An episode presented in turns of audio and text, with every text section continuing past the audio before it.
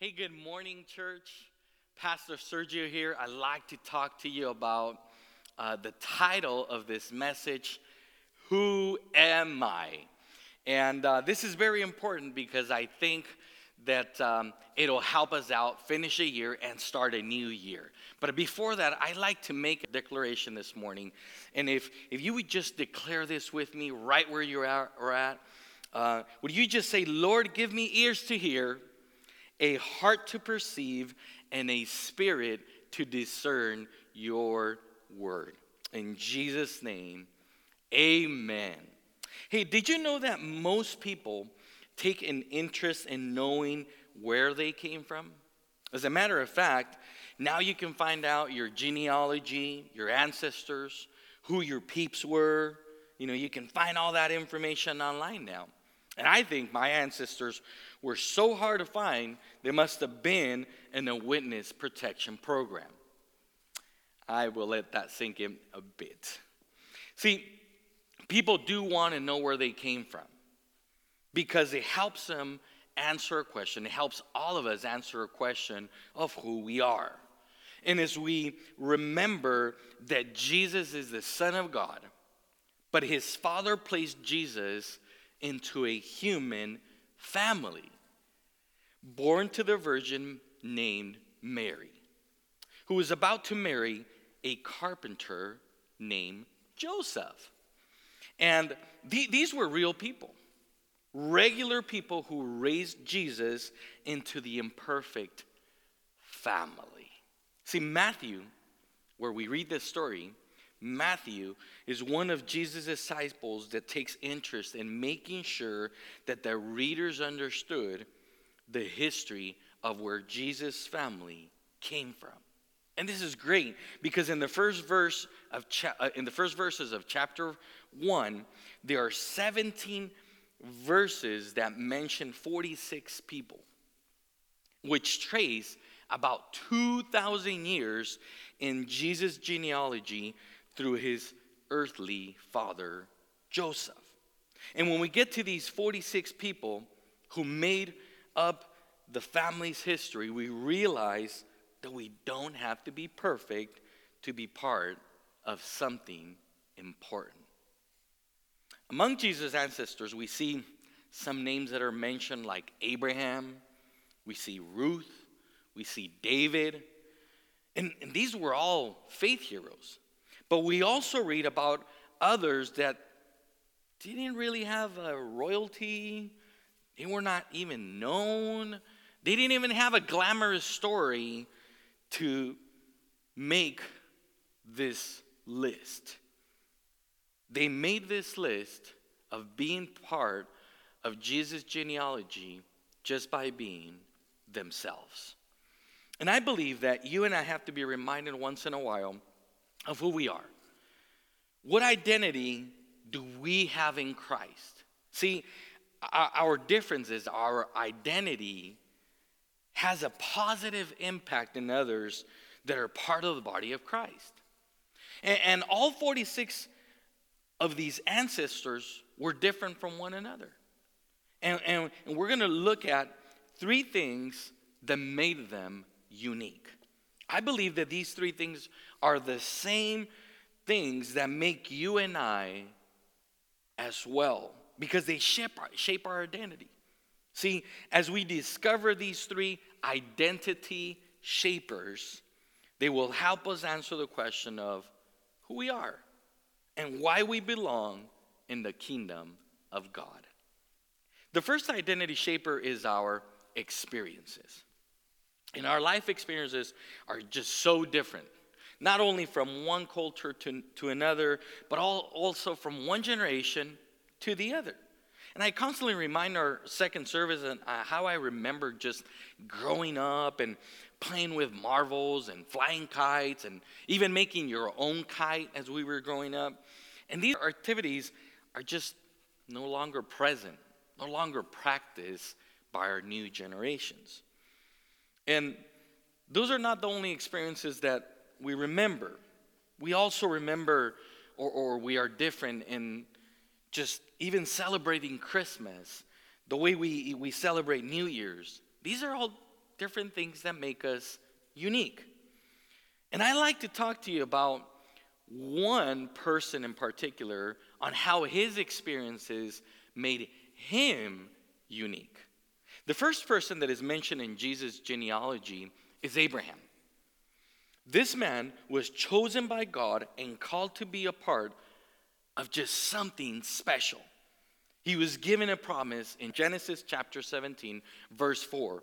And, and, and God tells him, I promise that you will be the father of many nations. But even with this big promise, even after Abraham received this promise, he had some good experiences and some bad experiences, and there's just so much uh, that you can read about him. I just like to mention one. Abraham actually decided that, well, God might need some help to fulfill the promise that he has given me. Not only was he an older man, but his wife just couldn't conceive children. And remember, God just told them that he would be the father of many nations. So Abraham decides to take his servant and tries to fulfill the promise that God just gave him. The outcome really affected his relationship with his servant and it affected his relationship with his wife. See, Abraham learned soon enough that it was in God's timing and through God's way to, to accomplish making this promise possible. The only way that the promise was going to be fulfilled was that Abraham needed to believe God, and Abraham needed to allow God to fulfill the promise. And he was going to make him the father of many nations, not the other way around. See, I think we can ask ourselves what experiences have we had in 2020 that God has meant to shape us into new people who into the people he is growing in his image. I think he is just really different things that we have in our lives that have just shaped us a little bit towards what God wants us. Through the struggles and pains we have shared, it is possible that God ha- has been working to shape us to be more, maybe more loving, patient, kind, gentle, maybe more willing to pray for those that are, are hurting, or, or just more ready to give generously to those who are in need around us. See, it's not only good that we have these experiences in our lives to shape us, God, but God will also use the bad ones. He would also use those experiences that we believe, man, I can never get anything good out of this. He will also use these experiences to, to shape who we are and to shape our uniqueness. If we ask God, He'll show us that all things work together for good. This is great. See, Romans chapter 8, verse 28 says the following And we know that God causes all things to work together for the good of those who love God and are called according to his purpose for them. See, after Paul uh, says this, he goes even further to describing the kinds of experiences he's talking about when he says, all things will work together for good. Romans chapter 8, verse 35 and 37 says the following Can anything ever separate us from Christ's love? Is there anything that will separate us? Does it mean that He no longer loves us if we have trouble or calamity, or are persecuted, or hungry, or destitute, or danger, or threatened with death? No, he answers. Despite all these things, overwhelming victory is ours through Christ who loved us. This is this is great. God has a unique purpose for you and for me, and he will use all the experiences around us, even the hard ones, to achieve his will in our lives. This is great because it doesn't matter what experiences we've had, He's going to use them to achieve His will in our lives. See, the second thing that, that we see in the genealogy of Jesus that made people unique was their personality. And here's the definition of what I found of what personality means it's the combination of characteristics or qualities that form an individual's distinctive character. See, this is an area that I'm still working on. Sometimes my personality can be a little bit abrasive, and I'm working to be kinder. When we read through the long list of people in, in the history of Jesus and his family, we find that there are no perfect personalities. They were all unique, just like ours, just like us. They were all different. Maybe they were loud, maybe they were quiet, maybe they were introverts or extroverts, maybe they laughed a lot, or maybe they were really serious. But we discover that God isn't looking per, for perfect personalities. He's looking for people with hearts that He will uh, chase after Him no matter what. People that will seek Him no matter what. But I also find that often I compare my personality to those of others who I really admire, like Pastor Tim and Pastor Kelly. And I have reminded myself that they have their own story.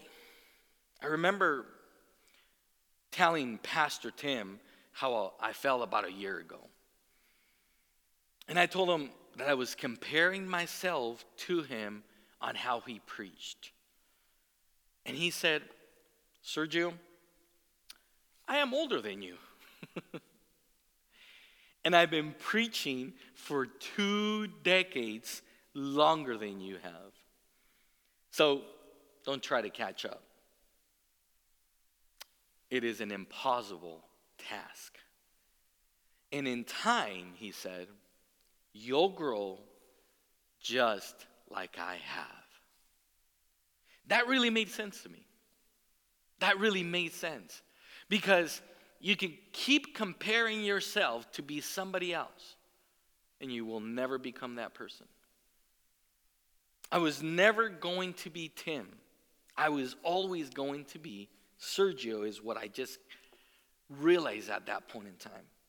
I was going to write my own story in Santa Maria Foursquare by just being me. See, our daughter, Catherine, just turned 15. And knowing how hard life can be at that age, I, I, mentioned something to her that I thought just would be a great tool for her in life. And I told her that as a woman, she does not have to compare herself, especially to her mom.